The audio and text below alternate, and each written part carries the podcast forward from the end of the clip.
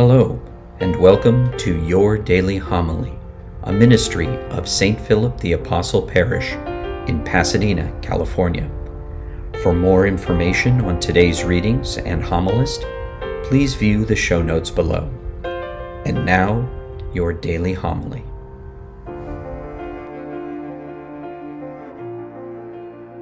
The Lord be with you. A reading from the Holy Gospel according to Luke. The Lord Jesus appointed 72 other disciples, whom he sent ahead of him in pairs to every town and place he intended to visit. He said to them, The harvest is abundant, but laborers are few. So ask the master of the harvest to send out laborers to his harvest. Go on your way. Behold, I am sending you like lambs among wolves. Carry no money bag, no sack, no sandals, and greet no one along the way. Into whatever house you enter, first say, Peace to this household. If a peaceful person lives there, your peace will rest on him.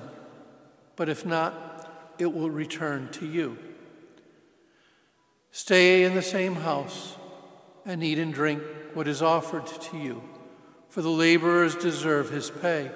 Do not move about from one house to another. Whatever town you enter, and they welcome you, eat what is set before you, cure the sick in it, and say to them, The kingdom of God is at hand. The Gospel of the Lord. Titus and Timothy were the chief collaborators with Paul. Whenever there was a problem, he would send either Timothy and Titus to take care of it. And this letter to Timothy is beautiful. And, and the first thing that comes out is he sees where our faith comes from in a really beautiful way. I knew your grandmother. What a woman of faith. And then your mom, wow, she blew me away. And you have to have that same faith and you need to pass it on. And yet, that's one of the most, especially in today's society, it's not automatic at all. Do you know what I mean? It's not automatic. And it is something that we need to cherish and continue to work on because it's not automatic, but it's the greatest gift. If we had a, if we could give our children a billion dollars or the gift of faith, which would be more important? The gift of faith, right?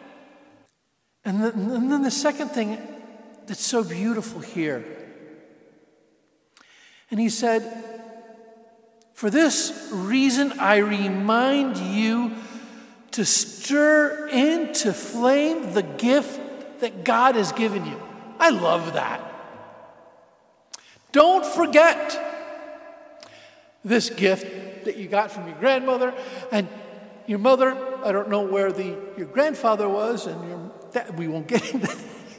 But you have the not only the power, but the obligation to stir it, to stir into a flame. And how do we do that? We do that every time we come to daily Mass, every time we read Scripture, every time we pray the Rosary. It can't just be an obligation. It's, Lord, help me to stir into this flame because it is only when my heart is inflamed that it's so much easier to give the gift to others. It's not for ourselves. When I came in this afternoon from being out in the sun, oh, it was beautiful outside, isn't it? And you come in here and you say, Is this a refrigerator? it's a tiny bit cold, right?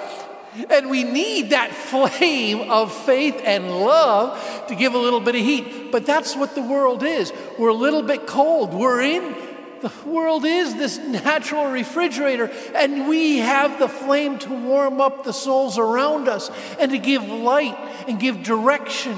And that's why it's not only a nice thing to do, but it is an absolutely necessary thing to do to give, to stir this gift of flame.